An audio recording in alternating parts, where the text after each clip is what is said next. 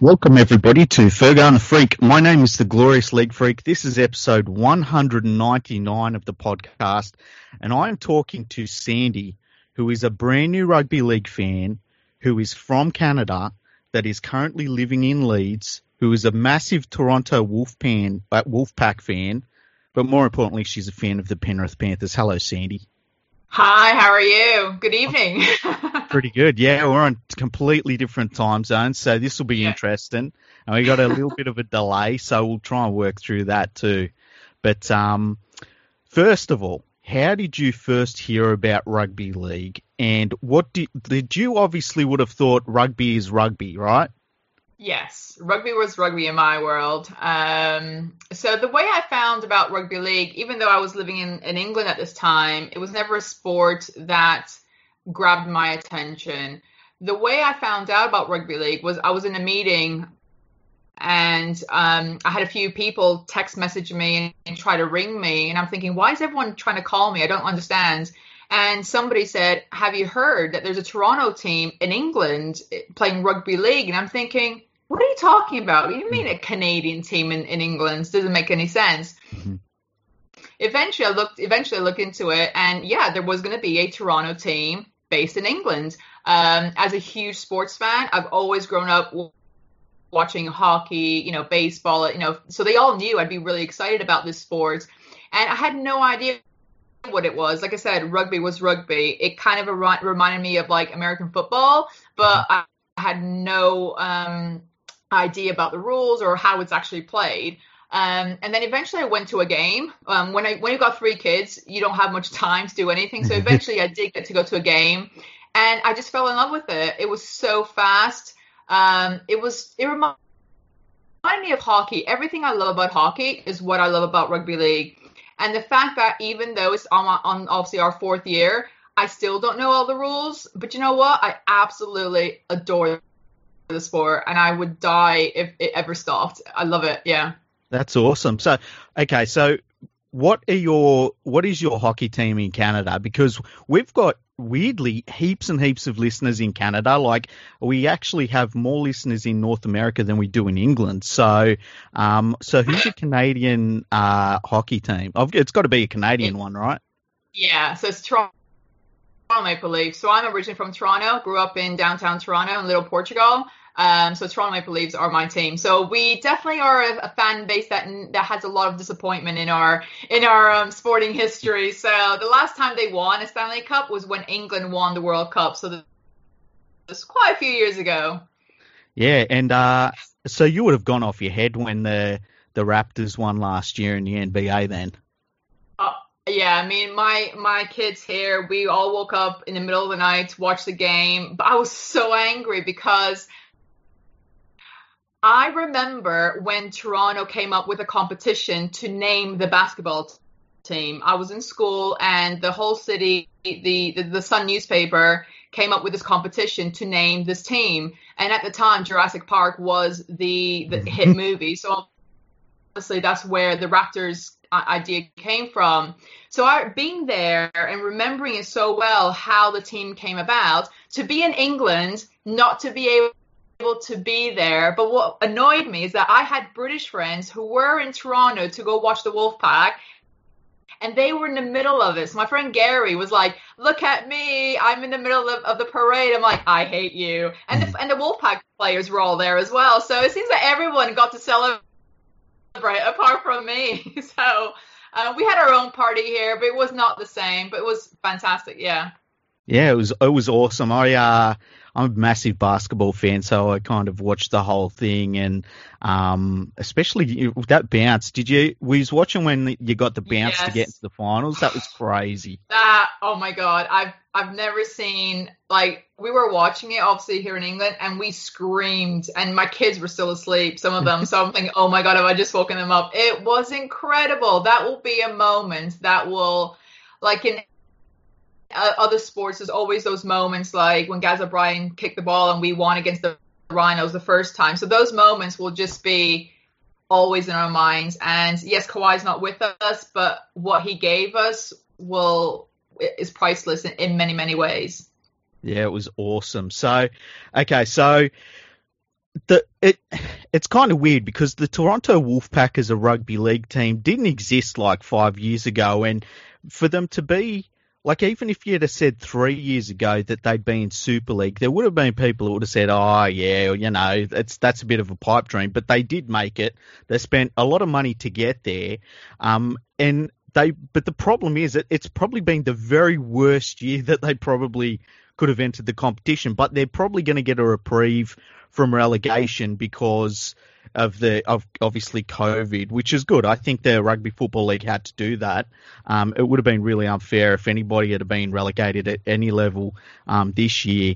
But do, do you think that the way that they've been building their team towards being a stable f- Super League team, do you think it's going to change because of the COVID situation? Um, it, yeah, it's, it's, it's it, the thing is Toronto Wolfpack are very unlucky in a way that they're they've not been able to get any support from the Canadian government or the U K government. So they're like in the ocean, in the middle, like there, there's no um, support. And, you know, in a way to have someone like David Argyle, who generally has a passion for growing the sport, you know, you, you, you need that. Um, to have Bob Hunter, who's got an amazing um, sporting history in terms of what he's done to grow sport in, in, in Canada, to have him in the team is, is another kind of, you, you have the confidence in, in what Toronto are about and what they want to do next. Um, I do think Toronto plays an important part in growing the sport. You know, what we've done by having Sonny Bill and other big names linked to the team has definitely grown the profile of the sport, especially North America. You need that in order, you know, North American sport is, is geography is so inundated with so many sports teams that to try, you needed to have that big name. And yes, it was an investment, and that's what it was. Sonny Bill was an investment to grow it. And and people are aware of Toronto Wolfpack and are aware of Super League because of what we've done. We are not the answer, though, to the, the sporting problem. We just feel we can contribute positively to the sport.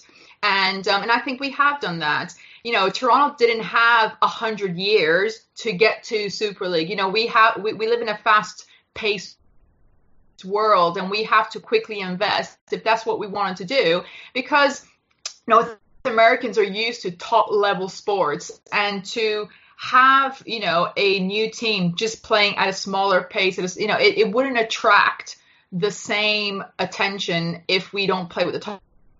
top level, because that's what we're used to.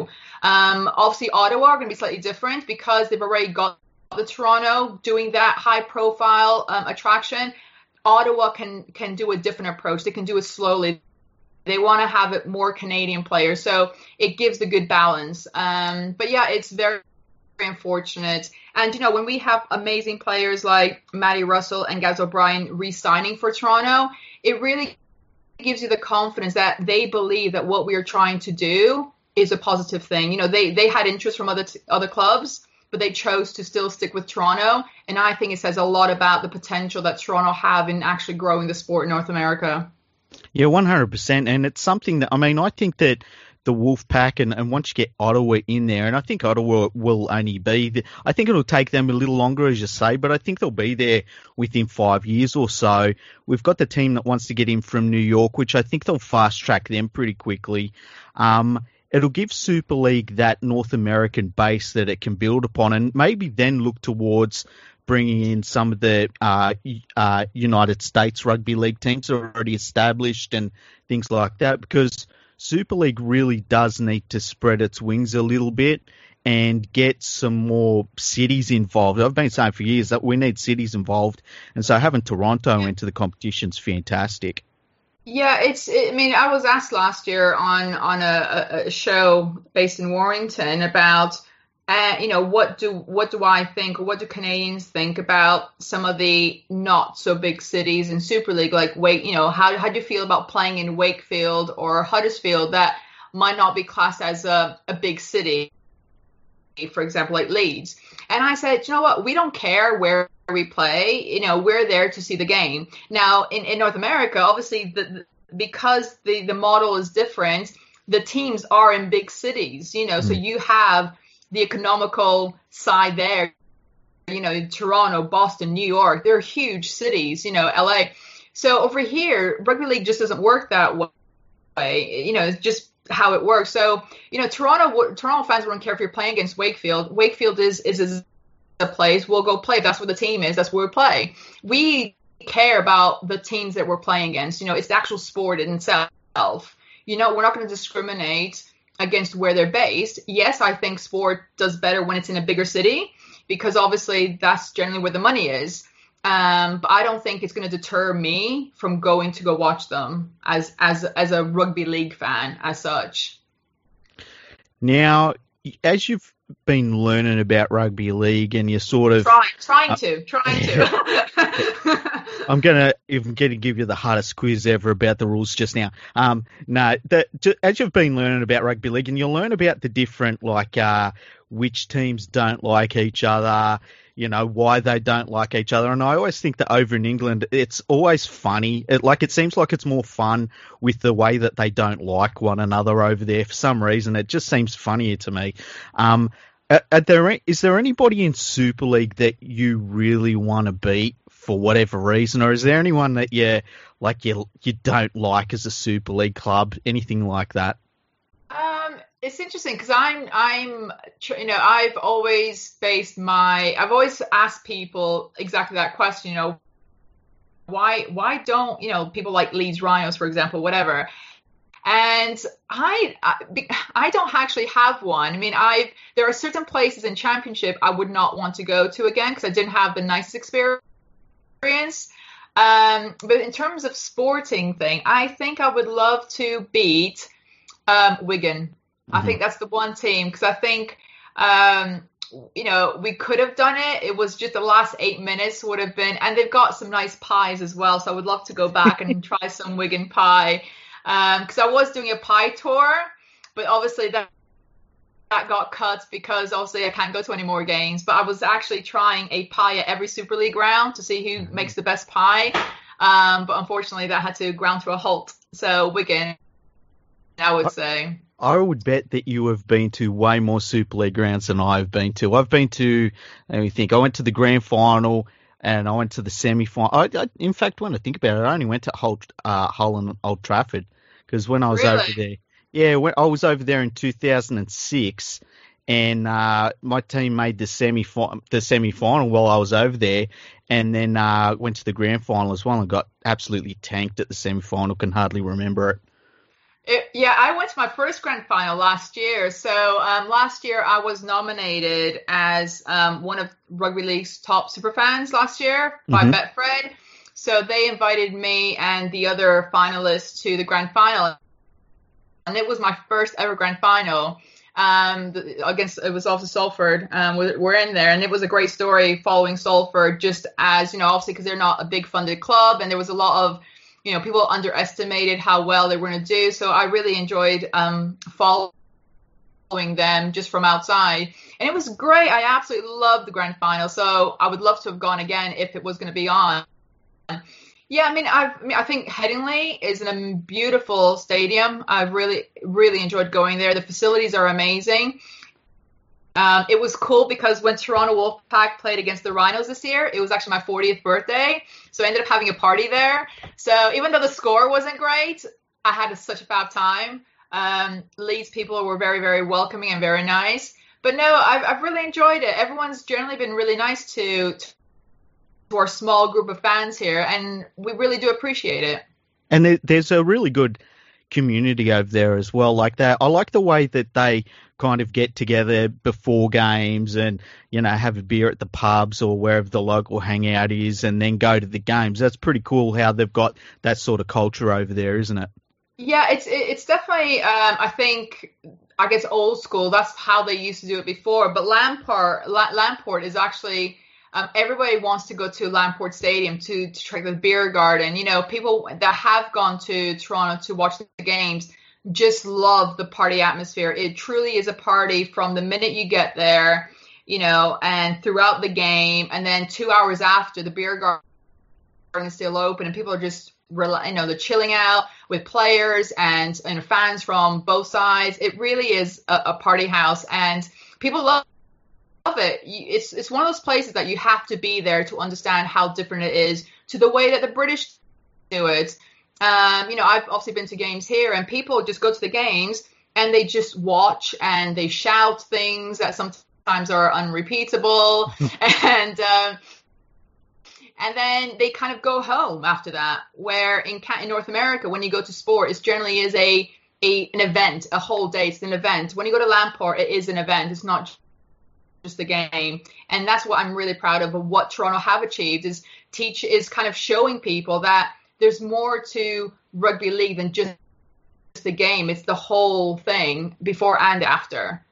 Yeah, and it was really cool that, like, the crowds they were getting over there, even last year, were, like, they were legit crowds for anywhere yeah. in the world. Like, there are N R L teams that play in front of less fans than, than what Toronto got to some of those games. Yeah, I mean, Toronto fans are huge sports fans. I say... I mean, I think there's sports in our D N A just as the minute we're born. It's just we love sports, especially when it's high impact, like obviously rugby league. And it's taken time because Toronto is one of the world's biggest sporting um, cities. There's so many professional sports teams in one city that represent the whole city. So if you look at London in soccer, you have, you know, Arsenal, Tottenham. You have different teams within the city of London that represents different groups. Now, Toronto have got professional sports team that represent the entire city. So that's quite unique. I think they've got about seven or eight. I've lost count. So that's quite unique. So for rugby league to grow the way it has organically and with the media, and obviously Sonny Bill's really hyped the, the interest. I mean, they've done a great achievement. And I was very lucky that as a self-employed person, I got myself to go to Toronto for the final. So I flew in on the Friday and flew out on the Monday to be there for the million pound game. And that was a historic game, not only from an attendance point of view, but the atmosphere, obviously the win and the, the attendance. You know, we had over twelve thousand, which is above the legal limit. So it was fantastic in so many ways. Yeah, it, it was, it was a real amazing event. And it's, uh, it's just incredible because a lot of people in rugby league, and I don't know if you've, you've, seen this yourself, but they seem a bit like they'll say rugby league, it's the greatest sport in the world, and then you say to them, okay, let's show the world, and they'll be like, oh yeah, but really it's just north northern England, and I don't know if that's going to work. And sometimes they can be a little bit pessimistic, but I think the Toronto Wolfpack have really shown if you do it correctly, people really do get involved and they love it. And as you say, it's it's not a flash in a pan, it's been organic, and it has been proper Toronto people. It's not been like just all expats and everything. It's been people that, you know, are Canadians that are going to these games.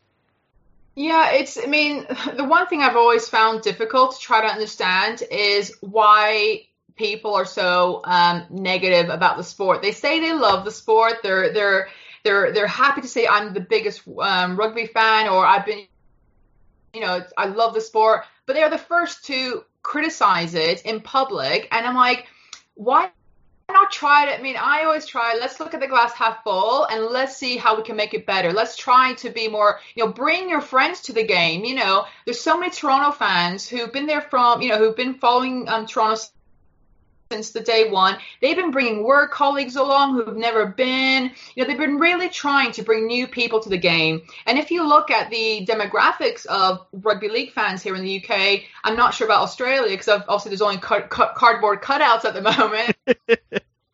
Well, I, I know there's a mix now, but if you look at the demographics, when I go to the games here, they're very much more towards the older generation. Obviously there are some young people. I'd like to consider myself as still young, but you know, they, they are more towards the older generation. And if you go to Toronto, it's like kids, it's like, you know, twenty year olds, thirty year olds, older people. It really is a mix. And I just think that I would love to see more positivity from fans to try to help promote the sport. And that's where my frustration comes.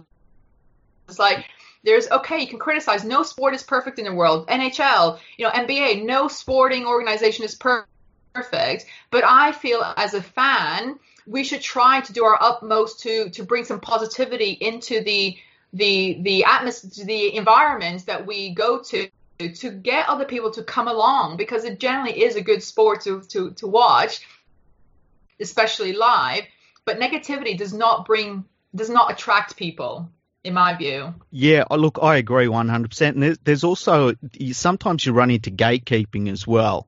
And it's and it's like, oh, and you, you will have faced this. I know you will have faced this, where people will go, oh, yeah, but, you know, how long have you really been a footy fan for? And I was there back in the good old days, and it turns out the good old days wasn't that long ago for them either. But, um, I, like, I'm always of the opinion of, like, tr- try and promote it to everyone you can, and just be like, look, just see what you think about it. And if you just give them an opportunity to see what's going on, they're most likely to say, wow, this is pretty crazy what I'm watching on the field. Tell me more about it, you know. And and I agree, there's a lot of negativity about the sport sometimes from people, as you say, that say they love the sport. And I, I for one, I've never understood it myself. But um, but yeah, it's sometimes people are weird like that. I guess it happens in other sports. I know it happens with U F C a little bit. Um, there's some sports that just, I don't know, their fan bases just get negative towards expanding it for some reason. It's it's really weird. Yeah, I mean, we still get comments saying Toronto don't belong here, you know, you don't belong here, you know, what what do you know? And I've never hidden the fact that I'm new to the sport. You know, my Twitter feed is all about things that I'm learning. You know, it is literally a journey of not knowing what the kick is called to, whatever it is. You know what I mean? So, and I think I'm trying to tell people, look, look, I'm new there. I'm trying to look at the sport differently to you, because I don't have the history that you do. But it's okay. There's no, you know, history had to start at some point. And my history started four years ago. And, you know, I think having new people can only be a good thing. You know, yep. When these current fans, they all die, because guess what? We're all going to die. If you really love the sport, bring in, you know, embrace new people, embrace the younger generation. You know, I think the problem in the U K is that because sport has always, you know, rugby league has always been a community thing, which I, I'll tell you, I love that element of it's been the center of communities, because when you grow up in a big city like Toronto, It's very, it, it, we don't have that, you know, so I really love, love that element of it's our community. That's why I don't want to be merged with that team, because it's our community. I love that side. But then again, you have to understand that sport is now a business, and it's trying to get the balance of running the club and the team as a business where you can convince new investors to invest in the team to grow, and having the balance where you're still con- Com, um, communicating and linking yourself to the to the community. It's trying to get the right balance, but the lot of the older generation don't accept that because it's different. Yeah, and I one hundred percent see different is a good thing. It's yep. just trying to be transparent on it. And unfortunately, rugby league, from what I'm understanding, transparency isn't one of their fortes, from what I'm, I'm gathering. You know, all you do when people give you grief, you just say, look, your team's been around for one hundred twenty plus years, and Sonny Bill Williams could buy it with what we're paying him. So yeah. don't, don't worry about what they're saying to you. Um, and, and sorry, and, go and, on. Like I said, and like I said, no Toronto fan and no one in Toronto has ever said we are the answer to the rugby league problems. All we have ever said is we feel we can contribute in a positive manner to grow the sport, and we generally still believe that. Mm, yeah, and and I think that, look, I, I've said before, I think that the two most important teams in Super League right now are the Catalan Dragons and the Toronto Wolfpack, because it's teams like those that are the future of Super League, and anybody that doesn't understand the impact that having international teams on on on the teams that have been around for one hundred twenty years, like, that's the way that the league needs to go. Even if yeah. we keep those old teams, I don't mind keeping the old teams, but there has to be that expansion, because yeah. there's no competition in the world that wants to pay millions of dollars to its players that is still based in little towns. You know, it just doesn't happen. Yeah, and it's and what I've said is, give me, I'm going to give you a scenario. There are over three hundred million people in North America. If we can convince one percent of those three million plus people to watch, just one percent or even half a percent mm. watching rugby league, watching Super League or whatever, or N R L even for that, how is that a negative? Yeah. Exactly. And no one can ever give me a reason. That is the thing is, when I ask a question, and I it's a genuine question, it's not to say you're wrong or anything, but I'm just trying to understand if we can get half a percent of North American population to watch rugby league, whether through streaming or whatever way, how is that a negative? And not one person has ever given me an answer that actually really justifies it being a negative, if that makes sense. Yeah, yeah, it does. It does. And it's, I, I think that maybe there's part of certain fan bases that they think if another team has something and grows something, that it takes away from their team. And I don't think they understand that, like, if the Toronto Wolfpack are an outrageous success and then Ottawa come in and they're an outrageous success and New York comes in and they're an outrageous success, their own team is going to go from having the sponsor being the local plumbing company to a, a national company that wants exposure in North America, you know? Yeah. And, and I think that people don't understand that side of the game enough. And that's one thing that we've tried to talk about on the podcast. And And because we've talked a lot about the N R L, I think N R L fans get it a little bit more. But but I've found that there's some parts of the English fan base that they just don't really understand that part of the sport. Um, and I think it's because it's so community based. They it's sort of mm-hmm. there's still that mentality of like, well, you grow these things like I grow my local, you know, A, a grade team down the road. You've got to build it up with your community, and it's just when you get to a professional level, you've got to go beyond that sort of thing. But but for me, it's it's about the future generation. You know, people saying we we're not growing enough. You know, we, we don't have enough young kids getting into the sport now. If you're a fourteen year old and you see someone like Toronto, Ottawa, New York playing in Super League, you're like, do you know what? I want to, I want to, I, there is an interest. I said, you know what? I might actually want to play rugby league because I might actually be able to go to Toronto or New York and play a game. You know, it's, it's, it's such an inspiring thing for kids to, to look up to. Says, you know what? Imagine if I could become a professional rugby league player and play in a city like New York or Toronto, you know, in, as opposed to, no offense to some of these places, Wakefield or Huddersfield. Mm. Do you know what I mean? It's yeah. it's, a, it's about inspiring where kids can play in, in, in, in the future, but also by having big names in Super League, for them like Sonny Bill and other players who are coming into either from the N R L or um, the one who's joined Catalan. You know, these players will want to make other players stay because from what I gather, everybody's moving over to N R L because that's where the big names are sometimes. You know, whether whether they play really well in N R L is another question, but they go there because something's attracting them to go there. And sometimes to play against some of the big names is quite cool to say, oh, do you know what? I'm going to be training against Sonny Bill or I'm going to be playing against Sonny Bill. You know, big names are what sells and what convinces the new generation to to want to carry on the sports. You know, like football, you have the Ronaldos, you got Messi. Those are the names that inspire the younger generation to want to play football. You yeah. know, and why can't we have that in rugby league? What is the problem with that? I really do not understand. Yeah, and I just I... think we have to do something now to get the new generation to have an interest in the sports.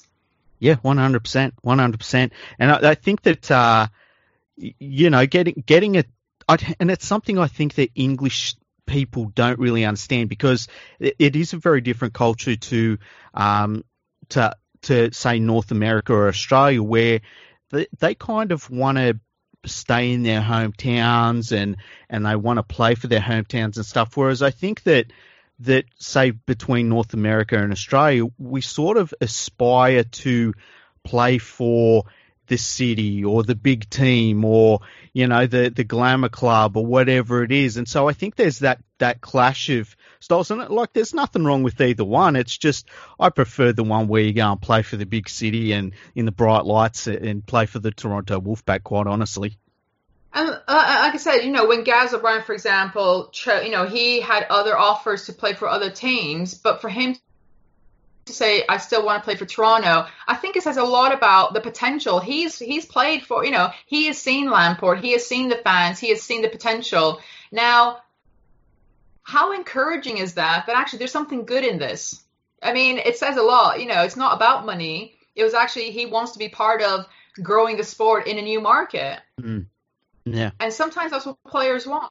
You know, it's it's not just about money sometimes. Now, you talked a little bit about Australian Rugby League. You must have only uh, – like I, I actually saw you on Twitter saying, hmm, what N R L team should I go for? Yes. And now I don't want to take all the credit for you going for the Panthers because I know it had a lot to do with the colours of the jerseys, quite honestly, but well, but I'm, I'm still going to accept all of the credit for you going for Panthers, even though I think I stepped in after you'd made your choice. Um, what were your thoughts when you started to watch the Australian, the N R L, and how did it compare to Super League? And was were there differences that you saw yourself that surprised you, or were they very similar? What was your what was your thoughts on that? Well, so I'll rewind to how I got into N R L in the first place. Um, so at this point, there was no sport at all. And I, like I said before, I'm a huge sports fan. Sport is my life. And so if, if I could work in sport, I think I would. If, if I could find a job, um, I, you know, I breathe and, and live sport, especially when it's live. And I then read on Twitter that the N R L was starting in May. I'm like, oh my God, it's some live sport. But then I realized I know nothing about the N R L. I mean, nothing apart from some of the Wolfpack players play there. I mean, that's as far as I knew about teams and stuff. Mm-hmm. So then I thought, well, I'm going to start learning about the N R L. So I contacted fans from every single team and I said, um, I'm new to this, to N R L. Tell me what games I should watch from your team. Like, what are your team's best Um, games? And I got over a hundred recommendations and I watched them all. Some of them were full games, some of them were the um, extended highlights, but I watched every single one of them because I thought surely I'll be able to pick one team that I really like. I even did TikTok. So I went on TikTok and I started doing duets with rugby league players from the N R L to see if there's anything that would really grab my attention in terms of which, you know, 'cause sometimes the player will be the one that attracts you to a team, you know. Mm-hmm. Sometimes we do that, and yet I still could not, not find it. So I then, on the day before the N R L started, I go, oh, you know, screw it, I'm just going to go for my favorite color, a color I can wear because it's slimming color. So I chose black. So I went through all the teams that had black, and I thought, right, who has the slickest logo that I would wear? And that was the Panthers. So that's how I picked it. As you can see, it's very scientific. You know, uh, and yeah, so I literally knew nothing about the team before. That's awesome. So what did you think when you, you first saw your N- first N R L game? I thought it was on Fast Forward. I thought, I thought, wow, if I was not able to follow the sport in Super League, because it was slightly slower, there's no way I'm going to be able to follow the sport in the N R L. So, and the thing is, and this is why I love rugby league, I'm absolutely having an awesome time watching the sport, the N R L, and yet I've got no idea what's going on, especially now there's this rule change, the sixth rule yep. change that they've yep. had, where it's yep. even faster than the games I was watching before during lockdown. I'm loving it. The adrenaline of watching the games and watching the teams, kind of like you can see who's the fastest players. You can... Because it's starting to split where you can't, you can see the players have got the more adrenaline in them, and because it is fast, it's, it's just, you know, yeah, it's, sorry, as you can see, I'm quite excited. It's just, just so much more fun. I really love the changes since the lockdown games that I've seen to the new yep. ones. Yep. It's definitely been just super, super fast and great. Now, is there anything you've thought about the N R L that you don't quite understand that you'd like to ask me? Because I, I don't know if you know this, but I'm an expert. I, yeah, I, yeah. It's on I my just, Twitter. It's on my Twitter and everything. It says I, I'm an expert. The one thing I love is the there's two things that I I've not seen here in the in the U K game is the captain's challenge mm-hmm. and the listening to the ref ex- explain why a decision has gone through it. But what I don't understand is when can you use the the captain's um the captain's challenge, because it doesn't I, I can't figure out the because there was one to do with Manly a few weeks ago. And I'm thinking, why didn't he use it? Is there something? Is there a reason why you can and cannot use it? Well, it's like, you know, the, the coaches challenge in the N B A where if you use it but you get it wrong, you lose it. So it's, yeah. it's like that. So you only get you, if you use it and you get the wrong decision, it, it goes against you. You've lost it for the rest of the game. So right. that's one reason why it might not have been used. But then it, it, you've got to do the captain's challenge within ten seconds of s- certain sorts of decisions. Uh-huh. So you can't do it for a forward pass, for instance, um, but you could do it for, say, a knock-on, or if you knock the ball over the dead ball line, but the referee said, you know, the, the, the referee said the opposition didn't knock it over the dead ball line, but you know that they did. You could challenge for something like that. Um, but it's it's got to be for ones it, like so you. You just can't do forward passes because it's it's just too hard to do with the video and all that sort of thing because the angles are wrong, um, and it has mm. to be within ten seconds. I'm trying to think of anything, any situations they don't, they specifically say you can't use it in, but you can use it in most things. It's pretty it's pretty good like that. No, I've really, I mean, I, I was speaking to, um, I was having a chat with Eloise, so she's um, Darcy Lussick's partner. And I said, I'm loving this new six rule challenge, but I've got no idea what it is, but it seems to be really good. Yeah. So she, she was explaining to me what it was, like, ah, I see. Yeah. And, I, and then once she told me, I thought, oh, that's clearly what I was watching, but I didn't know what it was. Yeah, yeah. Um, I just said to her, it's faster, but I don't know what the change is. Do you know what I mean? I, I couldn't visualize what the change was until she told me. It's like, ah, right, I get it. But how, how have... Um, How how have you felt that the N R L have managed the fans coming in? Because I've, I've been very vocal about, say, the U K government's views on what is allowed and what you're not allowed to do in terms of the releasing of the lockdown. Mm-hmm. How have the N R L managed? Do you think that they've done a good job in terms of trying to manage new crowds coming in? Yeah, I, I do. I think they've... They've taken a softly, softly approach, and it's worked so far. Um, we've seen a couple of games where, and, and in different places, you can have more people than other places. Mm-hmm. Um, but I think the way that they've done it has been fantastic, where the first couple of times they allowed fans to turn up, it was like two hundred fifty um, season ticket holders, and they'd pick them out. I think they were picking like the people that had been season ticket holders for the most number of years for the clubs, and then they've just allowed more and more as the time goes on. Um, mm. I have a feeling they we might go back to no fans pretty soon because COVID okay. over here is starting to flare up pretty bad again. Mm. So mm. I, I feel like it's going to go back, but I think the way that the N R L's managed it, it I, I can't fault it at all because they've really made sure that they didn't go all out early on and cause a problem. Um, and, and in Australia, is, we, the problem we have in Australia is that because not many of us got COVID nineteen, mm. most of us still can get COVID nineteen. And yeah. And so it doesn't take much to flare it right back up again. And we're seeing that in Victoria right now, down yeah. the south. Um, so, yeah, I, I think the N R L's done a good job, but I do think that we could, in the coming weeks, see them play in front of empty stadiums again and then restart uh, in terms of bringing just a few fans back mm. here and there. So does that mean my cardboard cutout will last a bit longer? That's a good question. I know that they they said they were going to take them down at round nine. I hope now, so because I want I want to be there. You know, I want to be there because I can't fly there. So yeah. I got my cutout because I want to be at a Panthers game. yeah, I like. I, um, if they allow fans back fully later on, I might have to take a cardboard cutout of you to the game. That'd be pretty funny.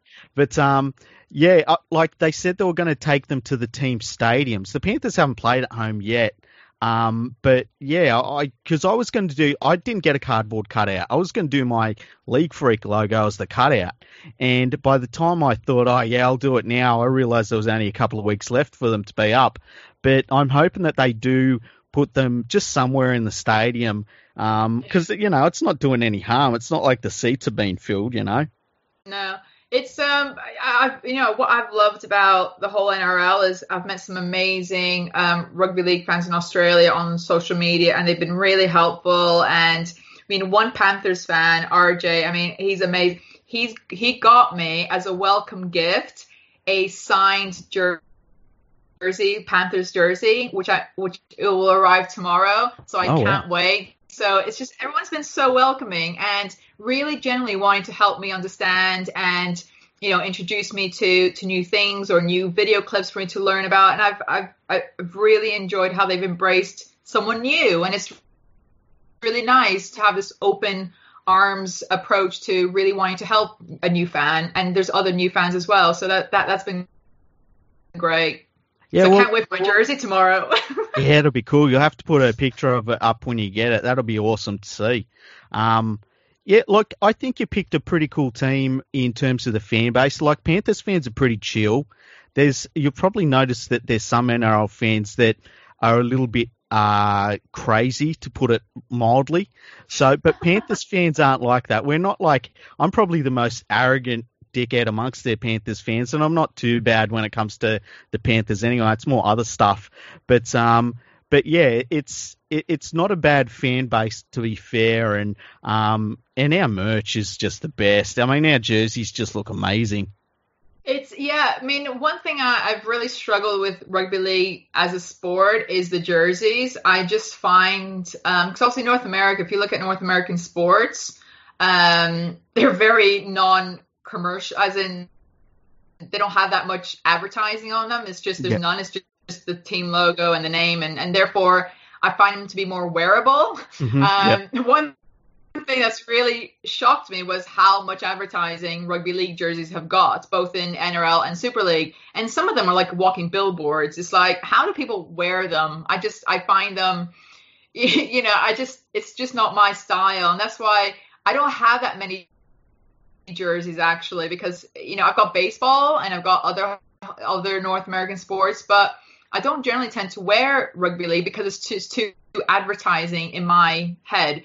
Um, so yeah, so Panther seems to be a good balance, and also the Wolfpack ones are really balanced. It's, it's got enough there that you, you, you can tell it's a rugby league shirt, but it's not too much. And I think Panthers are quite okay. They're not, you know, it's not because some of the N R L teams are really advertising. It's just yeah. too much. Um, it's in your, um, and yeah, so it's, it's, I'm still getting used to it. The style of, of what I don't like about N R L. Yep. There's no names on jersey. I struggle to know who's got what. At yeah, least, you know, it's the one thing I really struggle. So watching the Super League, uh, well, watching Toronto, I've been learning about players and positions based on the players, like the Wolfpack. Yeah. So if someone's trying to explain to me, they cannot explain to me just by telling me this is what this player does. They'll go, he's doing an Andy Akers, or he's like a Gaz O'Brien, or he's like an um you know a Sidlow. If people explain to me that way, I'll understand what they do, because I I pay attention to how they play or what that position does. But if you tell me he's a number eight or whatever, that means nothing to me. You know, it's very much. So watching the N R L is like, where is he? Like, who? What? What? What? Like, where? I can't find him now. It's like, it just, it's too chaotic that way. So it's going to be a while before I know about the Panthers players. Apart from last last weekend game, I think everyone knows who our superstar is going to be soon. Yeah. you know. He, you know, he it was an incredible game. You know, not a bad um, debut game. Um, but yeah, it's it's it's hard for new fans not to have the names on jerseys. And I don't know, why don't they do that in Australia? Because it's a marketing. You can sell more jerseys by having a player's name. Surely, does not it work that way? Well, I, I think what it comes from, I have a feeling that, see, in the U K, it's kind of a soccer thing where a player gets their number, and then they get their name on the back of it. So you'll get, like, say, uh, say League Freak is number three, and that's yeah. just what it is, you know. Yeah. And I think they carried that over into rugby league over there, where you have your squad number that you, is generally related to your position that you play, but it's mm-hmm. still your number for the whole season. Whereas over here, we it, we never really had that. So you kind of had to earn your number. You had to earn okay. that. You had to earn that fullback jersey. You had to earn that. you know, hooker jersey, the forward jersey, and mm. that was yours as long as you kept playing well, but it, it, the number doesn't belong to you. That, you know, if somebody below you starts playing better than you, you lose it. And I think it's just a, a part of the culture over here that we don't have the squad number sort of thing. And yeah. because to, like, to me, when I see the Super League players that, you know, uh, you know, one of them will decide they want to wear number one and they're not a fullback. To to me, it's just like, how dare he? I, like, it offends me because mm-hmm. it's just a different sort of culture. Like, I, I agree with you. It definitely helps with, um, with marketing and stuff like that. But I think the thing we probably have going for us over here that if you wear a South Sydney jersey and it's got a number one on the back, mm. it, people people either... They know that you are a Souths fan and you are probably either a Greg Inglis fan or a Latrell Mitchell fan, and, and there's that is attached to it just by knowing the players a little bit more. Um, yeah. But, yeah, I, I, I can see your point of view. I can even see your point of view with the the uh, the jerseys having looking like bloody billboards. Like, I'm the same as you, that sometimes I'll look at the jerseys and I'll be like, man, I'm not buying that. I don't want to have, have some lawyer's name across my chest while I'm wearing a Blues jersey. You know what I mean? Yeah, and it's. I mean, the, the weird thing is when I'm watching, when I'm talking to some fans on on on like Zoom while I'm watching a game, some of the players from other teams that I recognize are because I've done a TikTok with them. So I know Toby because I've done a duet with him on TikTok, and that's yeah. how I know him. So there's. I've been trying to find ways of trying to recognize players because I can't do it during the game because it's too fast. so yeah. so I've, I've kind of attached myself to some players in terms of having an interest in a particular game because I know that player from a TikTok that I've done or something. I know it sounds silly and, and some people don't like TikTok and, and whatever, but I've had to find ways of getting to learn about the sport, and sometimes doing it in a different way is how you gain interest.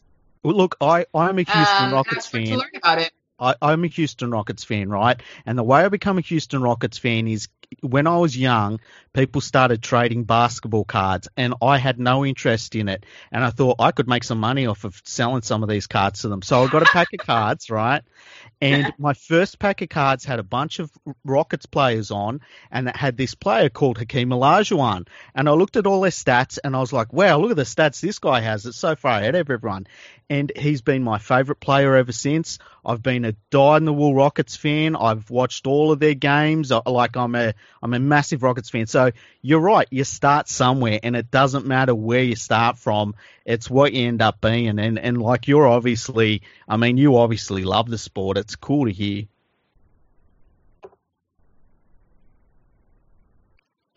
Oh, are you there? Oh, yeah, yeah, I can hear you. Yeah, yeah. Yeah, sorry, it fell out just a bit. But it's, so, yeah, it's it's like, for example, there's a player in um, um oh my god, I hope I get the right team in Warriors. Lee, is it Lee? In the Warriors, is it Lee? Is it he's he's dark skinned. Um, so his cousin plays in the N B A. Is it Lee? I L E. He, he got think. it. But when I was doing some research, yeah, his cousin plays in the N B A. Okay, who's his he, cousin? Uh, oh my god, I can't remember. But I, he's I, I don't want to sound. But he's got black skin. I don't know how to.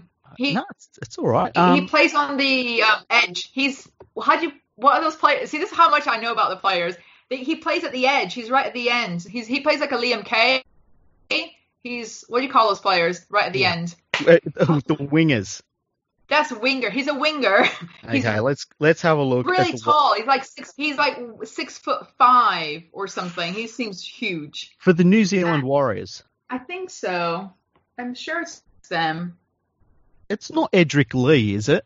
Yeah, him. Yeah, his yeah. cousin. It... Yeah, he plays for and the uh, plays Newcastle N B A. Knights. Oh, Newcastle Knights. Sorry, Newcastle. Yeah. It's it's all right. Knights. That's. I, I, sorry for the listeners. I didn't mean to offend anybody by my comments or anything. I just didn't know how to explain. No, but no. But yeah, his I, cousin. His cousin plays for the N B A. Yeah, and I thought that was pretty cool. So now I yeah. watch him. Yeah. When when they play because of that association to something yeah. I'm more familiar with. Do you, when you watch the Panthers, like, so you'd pick up on Kickow because of his hairstyle at the moment, which stands yes. out like a mile. That and the fact that he's like a giant Fijian dude as well. Um, yes. So that he probably stands out. Um, what other players? What about um, uh, like Nathan Cleary? Uh, what do you think about Nathan Cleary? Yes, well, I see. I first. Because like I said, before the whole thing, before the N R L um, started off again, mm-hmm. I knew of him because of TikTok. Yeah. And I know that's what got him in trouble. Yeah. So um, I didn't know how good he was. I didn't really understand how much of an important player he was, you know. Yeah. And I'm still – and that's why I've, I've really enjoyed talking to Panthers fans. They've really – have embraced me as part of a new fan because they send me direct messages and says, look, are you watching the game? You know, is there anything you want me to tell you? It's it's really been a, a, a lovely experience of trying to learn about players. And um, it'll probably be another few weeks before I can understand what they all do in terms of their role in the team. But some players just stand out, like Cleary. He just stands out just because of some of the amazing things he has done since he's been back. Mm-hmm. Um, but yeah, it's just been a great journey, and I really hope one day I can go to Australia, maybe in a couple of years, and I'll be able to actually be there for a game. It would be very cool. The the cool thing about the Panthers Stadium is it's right across the, the ground from the Panthers Leagues Club, which is like a massive social club. Um, yeah. it's like a it's like a massive social club that's mixed in with a casino. It's kind of a little oh, bit. Cool. Yeah. I better start saving up then. there's a, there's like a, there's about a thousand slot machines in there, and it's yeah, it's pretty cool. But one, but one thing I've learned about the the Panthers, which um, somebody actually not a Panthers fan told me, is that the Panthers have very got a very good um, league where they develop. Players, they've got a very good de- um, player development where we yeah. seem to develop players that do really well in the N R L, whether they play for the Panthers or not. So I'm trying to learn about that side of, of the club of the of the team is how they how are they so why are they so successful in developing new generation of players? Yeah, well, like they've because of where they're based, like they're based in, in Western Sydney, and they've got the they've got just a giant. Catchment area. First of all, it's a big catchment area for Sydney. Um, it's pro- it'll be bigger than any other club that's based in Sydney, and there's just so many um, junior teams, and so and the junior teams just all feed up to the next level, to the next level, and eventually it all feeds up into the Panthers itself. So. Uh, and yeah, they do. They produce more. I they produce more rugby talent in that. Um, in that one area than I think anywhere else in the world, quite honestly. Mm-hmm. Um, it's it's kind of amazing. Like you could probably run two teams out of the area and they'd still be all right. Um, they, they produce a lot of players for a lot of other clubs as well. Um, so, yeah, it's just – and it's something that has just organically grown over the, the number of decades. Um, and yeah, they, they really are. So we're like, unlike say the Sydney Roosters, who by the way, you, you've got to learn to hate, um, the, the Roosters. Don't, I, I've been told I have to. yeah. Yeah. You gotta, you gotta hate the Roosters with a passion. Um, so they, they are a team that don't actually have a, a junior development league like Panthers have, um, in eastern suburbs. And so they have to buy in a lot of their, their top junior talent and, and they tend to buy in players. But, um, yeah, so, and it, it's like, there's not too many teams like that. A lot of, a lot of teams tend to develop their talent, but there are some that have to go that way of instead of having a giant junior base, you sort of try and, you know, sign the most talented juniors you can from other junior bases yeah. and, and put your, your junior teams together like that, who yeah. eventually one day I hope come into first grade and end up being stars for your and, team, you know? And, and, and that's what, you know, one thing people criticize like Toronto Wolfpack is that you don't have any Canadian players, you don't have this. And I'm thinking, well, we've got to start somewhere. And yeah. because, like I said, the North American League and the way Um, professional sports, you know, the, the recruits normally happen in college and universities, you know, that's how you kind of go through the, the, the ranks within a professional sports team now, because obviously Toronto don't have all these years and rugby league isn't really a, a mainstream sport. There's no way we can recruit um, at top level, you know, Canadian players. But what Toronto have done, and people don't realize, is that they've done a lot within the community. They are really trying to um, get the rugby league into the, the, the younger generation. So they've partnered up with um, local rugby league clubs in, in, in parts of Ontario, um, where they, they've had players, you know, Ricky and others have gone and, and, and visited, you know, these mini league, you know, they're like six, seven year olds and eight year olds. Yep. And, you know, you have to start somewhere. So it'll probably be about ten years before we actually have, obviously we've got Quinn at the moment, who obviously is, is, is a unique, you know, he, he's, he's got some union experience and, and there's history there.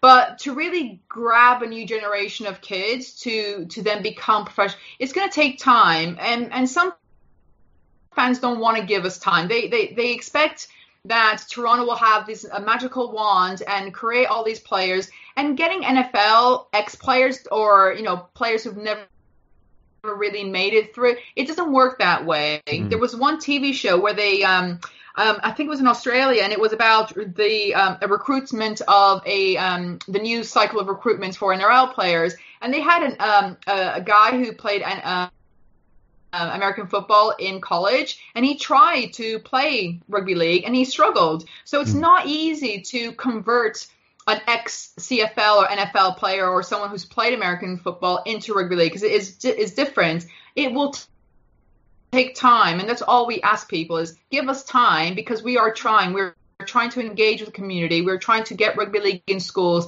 It's going to take time, but you can only do that if you have a successful professional team there that you can look up to and say, do you know what, we actually want to be part of that.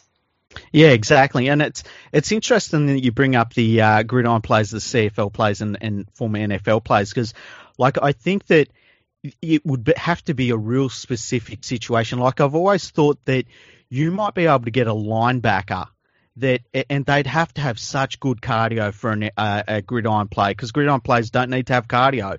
But maybe you could get like a linebacker who might be able to play as a front rower, but like up front, you know. Um, but that, there's not many other situations, because they they uh, first of all, the endurance kills them, and yeah. that the second thing is that they don't have the. Uh, The just the defensive instincts that they've been mm-hmm. brought up with, completely different defensive instincts their entire sporting life than a, mm-hmm. a rugby league player needs to have. And look, we, we've seen people that have played rugby league their entire lives being made to look stupid by other professional rugby league players. To mm-hmm. to think that somebody's going to come in just because they played a sport and, and be able to do, you know, better than that is, I think some people underestimate how difficult that would be for a, a gridiron player in particular.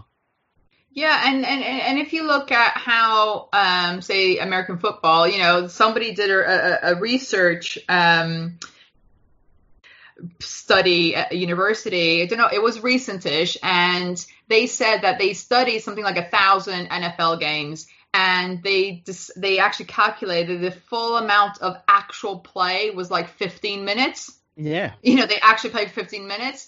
And I don't think, why would anyone think that an N F L, I'm not saying they can't, but it's, it'll take a lot of training and a lot of, a lot of work to be able to even be at a level where they can play and contribute positively to the team. Yeah. And it's, like I said, the endurance.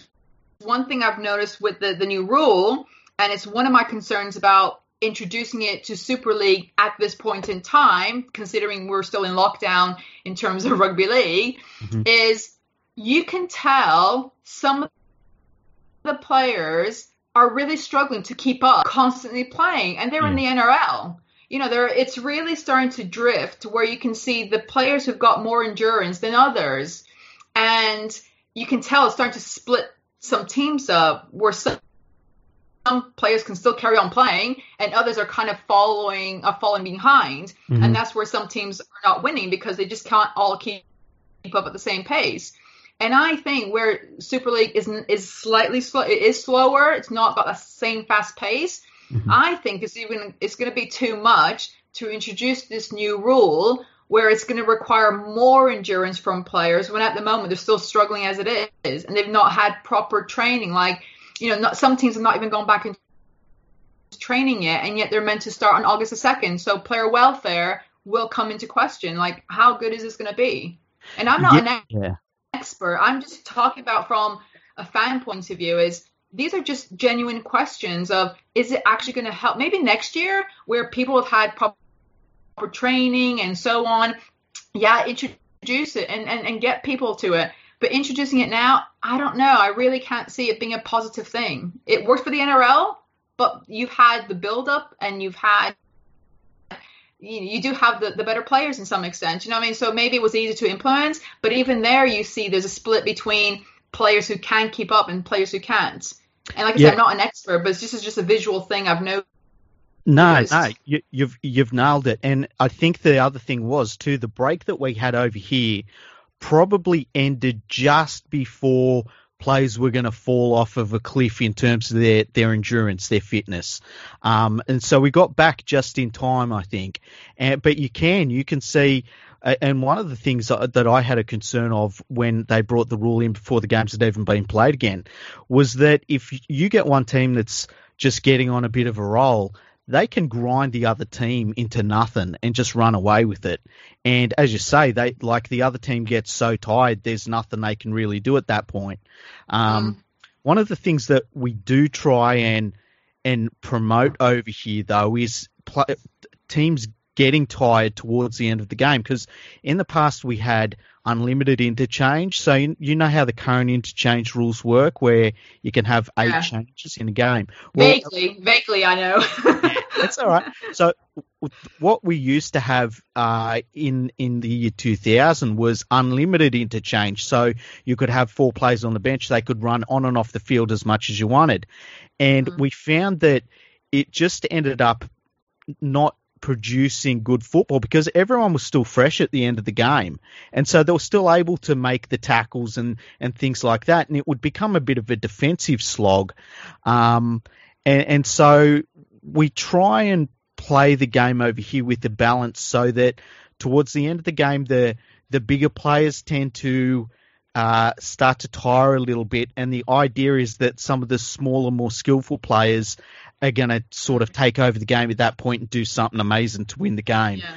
But it doesn't always work out that way, and sometimes you go into halftime and one team looks absolutely stuffed already, and mm. you know that it's going to be an absolute blowout scoreline because of it. So it's a real, yeah. it's a delicate balance. But I agree with you. I think in Super League, it could lead to some really, really big score lines, and I don't think that's a good thing for Super League overall. No, it, it, I just think that it won't be a good look to convince new investors. You know, yeah. one thing that was my concern was that obviously when we were in the million pound game and we were losing at halftime, being a Canadian who now lives in the U K and kind of, I'm pretty lucky that I can see both perspectives. You know, the, you know, I grew up in North America. You know, I'm very familiar with the way things are done there. And then obviously now I live here, so I've been learning a lot. And when you have games where it's one-sided, it's not really convincing to mm-hmm. investors that they it's, it's worth investing because it's too one-sided. Yep. And if we're trying to get new investors and we're we're showing people that actually teams are winning way, you know, there's no close games or it's just not producing the quality of the sport, it's going to be hard to bring new people to the sport where they can actually invest because there's no competition. And um, and I'm always keen on, you know, what can we do? Let's. That's why I say why rugby league fans are so negative. It's not going to increase more investment because why would you want to put millions into um, a sports team when all you're going to get is abuse? You know, yeah, um, yeah. It's not really um, a sellable feature. Um, I just try to switch off when I'm at the games and just forget about some of the things I'm hearing and just concentrate on the sport.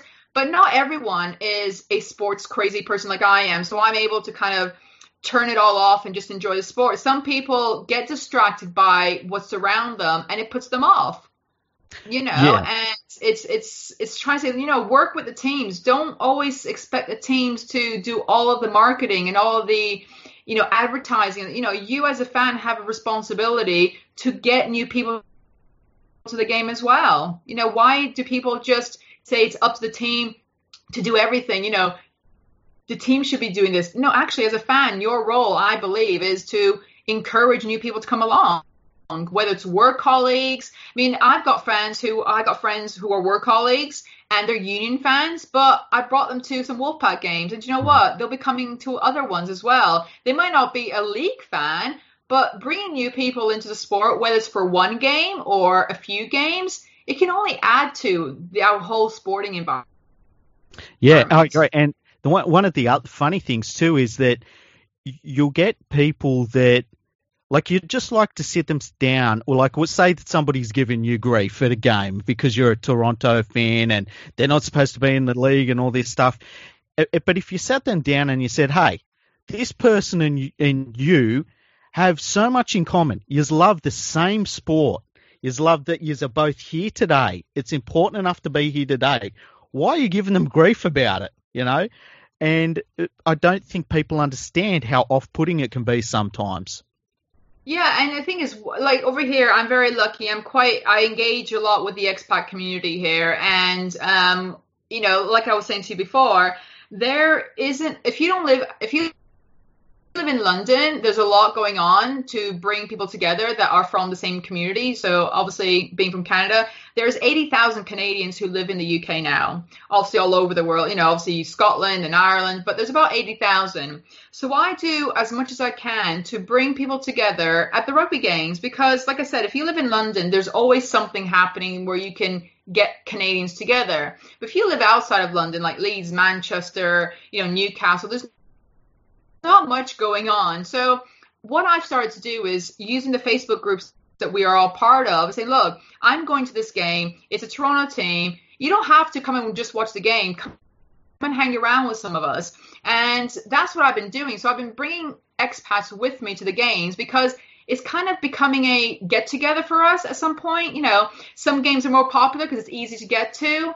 Um, like Wigan, it was on a Thursday, so we didn't have that many. But then we've had at Leeds, we had, you know, twenty-five. So it, it, it does change, but that's okay. I don't expect everyone to come to every game, but it's just nice to have a point for us to get together. But what I've been doing, just that point about welcoming, you know, people welcoming, is there's a Canadian coffee chain here in the U K called Timmy's, well, Tim Hortons, and we call them Timmy's as, as a nickname.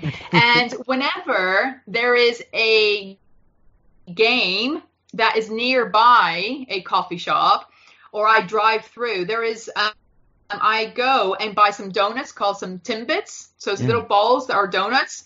And I'll bring a box or two, or some of my expat friends who are nearer to one will buy it.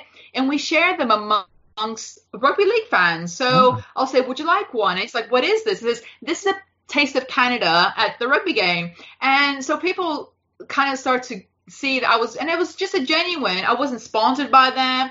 It was a genuine, you know, give us a chance. We we want, want to be here. Let's start a conversation, because sometimes they wouldn't want to have a conversation with us. So I thought, by bringing some donuts, you know, my friend Jenny, you know, and, and Ian, you know, they, they, they've got Timmy's that are close. So, so they'll bring them to the game if I, if it's too far away from me. And so collectively we kind of, we're bringing our donuts to the games and kind of engaging with fans. So it's it's it, it's become a little bit of a um, a thing now, but it's it's it's been great. And like I said, I just want to meet other rugby league fans to listen to their stories. I generally have met some amazing rugby league fans here in the U K where I could just listen to them all day about some of the things that they've experienced. And I just want to be able to be part of that, following the Wolfpack or whatever team, the Panthers. You know, I just want to be part of that because I generally love the sport. Boards. That's awesome. As, well, you, as, as you can tell, and yeah. I do love donuts. So any excuse to buy donuts, I'll buy donuts and rugby league, man. I'd be in. If I wasn't a rugby league fan, I'd be like, yeah, these donuts are bloody fantastic.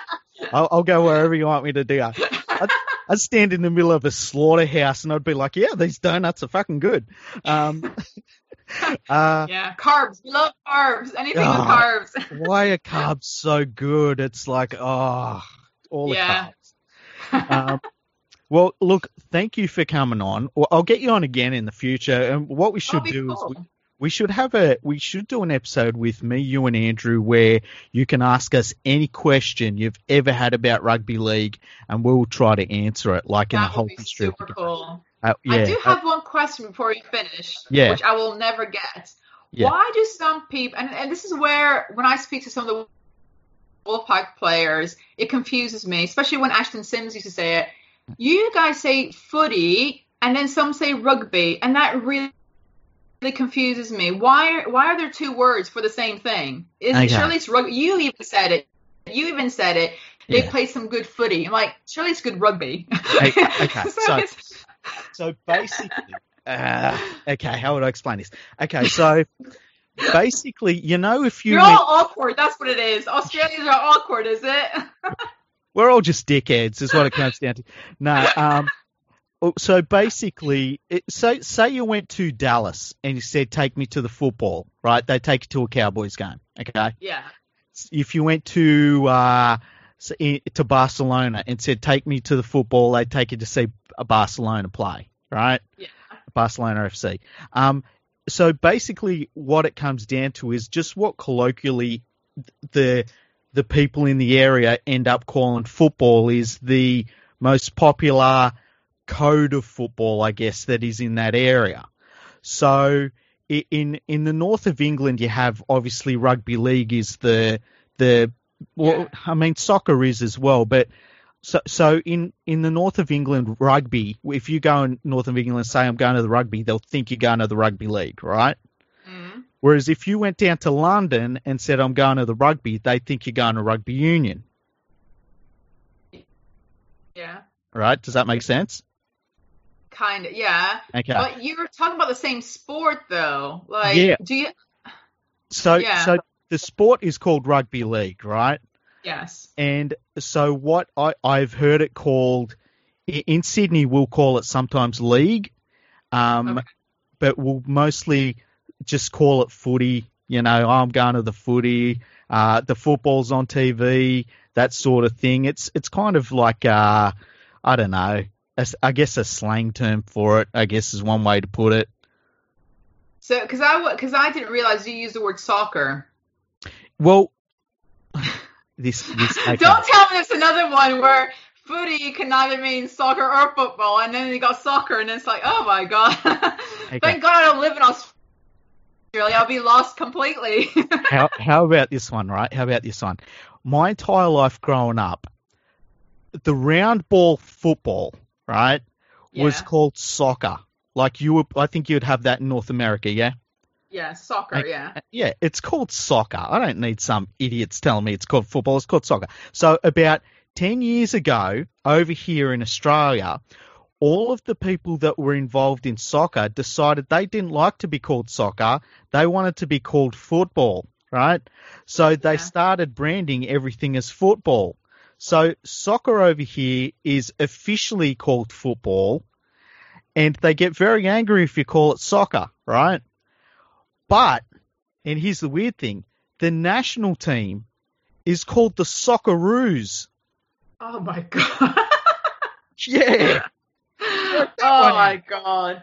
And so, but then, right, on top of all of this, Aussie rules football, which is, have you seen Aussie rules football? No, but everyone said I need to watch that. Okay, now, it's a bludger of a game. You don't need to watch it. It's crap, okay. right? Okay. But they call it football. So over here, oh my- yeah. So we've got... Uh, There's an identity crisis in Australia, I think. I think that's the issue. There's an identity crisis. it's all it's all very, very simple, right? If you want to go to the football, you've got three different choices. It makes no sense. So it's like... Okay. So what you're saying is that when I go to Australia, if someone ever invites me to a football match or go to the footy... I'm basically playing um, roulette. I don't yes. know where I'm going to. Okay. Yes. Great. Yes. Keep the adventure. It'll keep my trip to Australia a lot more adventurous. It'll be good. It'll be good. Um, well, that is so cool, but so confusing. It, it, it is confusing. It's ridiculous. There's it no it makes sense to you guys somehow. we we some we somehow make it, we somehow make it work. I don't know how, but we do. But basically, if you're in Queensland and New South Wales and you say, "How good was the footy last night?" you're probably talking about rugby league. Right. I'm gonna get a map of all this. Yeah, it's all so right. I actually had to. I had to make mm. because I was trying to figure out geographically where everybody was, and yeah. I was trying to understand why some teams hate the other. It took me five, over five hours to create a map of where all the teams are, oh, and really? Then I realized that Sydney, it's like the M sixty-two in England. There's like, like a big stream of just.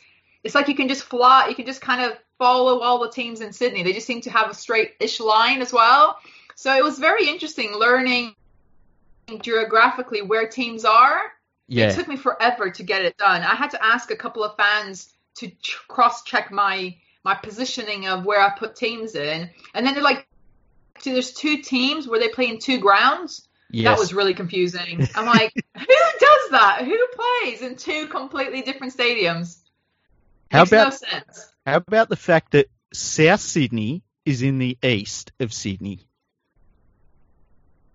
Sorry? The South the, the, the South Sydney Rabbitohs, right? Yeah. They're, they are based in the east of Sydney. They're not based in the south of Sydney.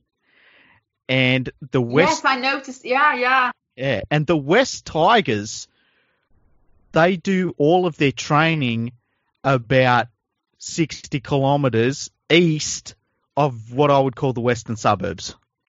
See, I thought West Tigers was west of Australia. No, That's no, what no. any normal person might think, west, you know. Yeah. But then I'm like doing this map going, oh, it's, in, it's nowhere near west at all. Yeah. and, and then uh, it, it's it's fun. Oh, man, I'm going to have so much fun. I'm going to teach you all the Australian Rugby League stuff. Like, That, like, I'll have to do another episode. It was so much fun. I'll, I'll get my list of questions because it'll be like the the length of the M sixty-two here in England, probably. yeah, it, it, you, you just uh, and it doesn't matter how. If you're like, if you think, man, this is a really weird question, you just got to ask it. All right, because yeah, I, I I'll have a lot of weird questions. yeah, excellent, excellent. Because there's uh there's some really weird stuff. There's like. Some I really love this bit. Things. I really would love somebody to just tell me some quirky things about it. Cause I, I, I just love quirky facts about any sport. So okay, um, uh, okay. Yeah. Give, you start writing you. those quirky facts. It'll be brilliant. I'll, I'll give you one right now. You know the Parramatta Eels? Yes. Okay, so the name Parramatta is Aboriginal, right? And it means and it means something like where the eels lie. So their their name is really directly related to where the place is because they've got a river in Parramatta that flows into Sydney Harbour. And right. so it's it's like not just a picked out of thin air. It's like Parramatta Eels. It's it's a really cool name, actually. Yeah, I I did I, I did wonder, like, why would you pick eels as a logo? No yeah. offense to, to the creature. Yeah. It's not really one that I... I, you know, usually when you look at, you know, some cool sports teams and their logos, you know, if you look at like North American sports, mm. um, you think, oh, you know, all these, you know, very cool logos and stuff, you know, like the Panthers, it's a very cool animal. I'm thinking, why would you pick eels? It's like, you know, it's just a really weird thing. But now I know why. There's actually a reason for it. It's, um, It's a historical, like a name thing. It's it was just one thing. So I've learned something today. Yeah. Thank you. And you know what? you know what Panthers are called Panthers, don't you? No. Okay. So there there is the legend of like in the Blue Mountains and the Hawkesbury area, which is kind of the Panthers territory, Penrith Panthers territory, that people yeah. keep seeing sightings of a panther-like creature, right? And the, what they think happened was, or what the the rumor is, is that during World War Two, um, American troops that were based in Australia, they had their mascots, and they had a panther as a mascot. And at the end of World War Two, they've got to go home. They just let them go into the bush. And so people kept on thinking that they've seen a panther in the Blue Mountains and the Hawkesbury area and all that. And so that's where the Pan- Penrith Panthers got their name from. That is so cool. It now is, that eh? is. I I think I picked a great team. Yeah. You know, that is such a cool story. Yeah. Oh, you'll have to tell me again, because being dyslexic, I forget very quickly. So you'll have to tell me that next time. But I really like that story. That is a really quirky story. I will, yeah. What, what we'll do, right, we'll get you on maybe next week if, you, if you're free, right? Yeah. I'm I mean, self-employed. I'm always free. Oh, that's the best. Well, what we'll do is we'll get you on a couple of hours later so that Andrew can come on as well. And me and Andrew are just going to unload all of the, the weird stories oh and the facts. Oh, my God. That, that is so cool. And okay. Then maybe we can talk about how we're going to beat our next team this weekend as well. Hopefully it'll be a good game. Yeah, who are we playing this weekend? I keep on forgetting. Uh, let me look it up. Uh, we are playing, hang on. Because you're playing at home. We're playing at home. Is it Cowboys? Not Cowboys. Um, Where are we playing? Hang on, I'm, I'm on the N R L website. I've pressed back fifteen times. Because we're, cause we're playing at home, aren't we? It's our first yes, home game. You're right. We're playing the Cowboys at four yeah. o'clock on you Sunday see? afternoon. I, I actually knew something you didn't. Wow, I'm impressed. Yeah. That makes you an expert. You've got to put that in your Twitter handle now. Because what I do is before each game of all the teams, um, yeah. I watch the last game we ever played with that particular team. So uh-huh. I'm trying to see if there's like a, a like a history be, be, before, like mm-hmm. did we beat them really hard? You know, how, just because sometimes there's there's games there where there's so much tension, and I always wonder will that tension continue or not, and, and so on. So it's been it's learning as well. I'm trying to learn again, but I always pick a team to cheer for for every game, um, just because it makes it a little bit more fun. So yeah. some. Sometimes, like last week, we played against Cronulla Sharks. So I said to Rick Lutelli, sorry, but I'm not going to support the Sharks this week because we're going to beat you. And it's, it's just a bit of banter and fun, and I like that, you know. So obviously Panthers will, will be my team, but just, you know, when you when you live in England and you're away from the N R L environment where you guys obviously have got it all the time, it's always nice to kind of have a, you know, a, get a team per game just to kind of make it interesting, especially when you're watching – Um, and you're bantering with other people on social media. So it's just kind of a bit more fun to put kind of someone to cheer for. But yeah. Eels, I'll never cheer for them ever, ever. Oh, so, really? What's that? uh, why? Um, I don't know. Yeah, there's something I don't like about the team. That sounds awful, but I don't know. And it's not because they beat us, but there was something I don't, whether it's the logo that just puts me off. Yeah. Or something, I don't know. There's, it's just never been a team that whenever I've always gone for the team that play against them for some reason. Like I said, maybe it's the logo that just puts me off liking the team. Um, yes, it's superficial. I don't care what anybody says, but yeah, it's just. What about you? Do you ever support them ever? Like, do you cheer um, them on? I, I don't cheer them on. I like my when I was in high school, my friends all liked the Eels, but the Eels were absolutely terrible. And so I used to I used to think it was very funny when they'd lose games. I don't hate the Eels. Um, I there's other teams I don't like more, but I don't know. I'm neither here nor there on the Eels. The Eels have a very nice stadium, real nice stadium. Do they? Yeah, yeah. It's it's just it's just one of those things that, like I said, I don't hate a team. You know, but some teams you just don't warm up to at all. Yeah. And it's not to do with the fans. It's just something. Um, you know, like the Roosters, I'm not keen on their logo either. So yeah. It kind of puts me off. I know it sounds very superficial, and I'm really sorry for any genuine rugby league fans out there that are listening. But sometimes you have a feeling and you just go with it. And there's something about Eels and Roosters that, I don't know, it just doesn't click with me. You know, so, um, but yeah, Roosters, I think they try to have, yeah. The Roosters stole their logo from the French rugby league team. Ah. Mm. Uh, it's a called, really strange logo to have anyway, but. Yeah. Fucking Roosters. Bunch of cocks. um.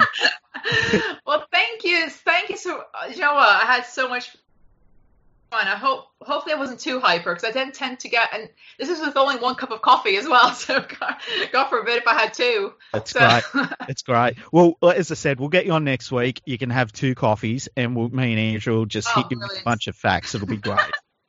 Oh, thank you so much, and I can't wait to meet. Um, you know, learn more about stuff, and I'll have my questions as well. Yeah, it'll be great. So, uh, by the way, where can people follow you on Twitter? Um, so my, is it, what do you call it, my name or what, the handle? My yeah, handle yeah. is Sandy D Shipley oh one. Excellent. So you'll see me. I have a mug that says the A Team. So you'll, you'll, you'll, you'll one of me. And you're on, if you're on TikTok, I've, I haven't got TikTok, but obviously you've got TikTok. Can people follow you on TikTok? I don't know. Yeah. So the TikTok is, um, it's a really strange, it's called Crazy Canuck Mom. That's my, yes, because I'm the, so Canuck, for those who don't know, is a nickname for Canadians. Yeah. And people here in England call me the Cana- the Crazy Canadian because yeah. I'm very hyper at the games, at the rugby league games. So um, that's, and I'm a mom. So it's Crazy Canuck Mom. So you'll see, you'll know who I am because I'm, I only dance with rugby league players on TikTok. So. There, there aren't that many of me, of me either. So, but no, like I said, if anyone does go on TikTok, I will follow you back and maybe have a duet with you as well. Oh, you never know. Awesome. I might do one with Nathan when he's back on TikTok with my jersey on once I get it tomorrow. Yeah, yeah, um, I reckon you should. You never know. You've got to post that on uh, on if, Twitter as well. Yes, that'd be great. Yeah, so I, I like I said, I did try to post. Post it on Twitter because it's a bit of fun. I know it puts some people off because they don't like it, but do you know what? Life's too short. We've just been going through, and we still are going through a pandemic. And sometimes taking things too seriously is is a way is not great. So yes, it's embarrassing for my kids, but life's short. We have a little bit of fun. It's awesome. That's the closest I'll get to rugby league is dancing with rugby league players. You know, it's, it's a desperate call. It's a desperate thing. So but I no, thought... it's a bit of fun. Hey ho. Exactly. All right. Well, look, thank you for being on. We'll put this episode up straight away. I'll tag you into it on Twitter and stuff so people Brilliant. can see uh, where to follow you. And, uh, yeah, oh. thanks for everyone for listening. Thanks for coming on, Sandy. Week. Yeah, I'll we'll see you next you week. Soon. Thank you. Yeah. See you next week. See you later. Bye. Bye.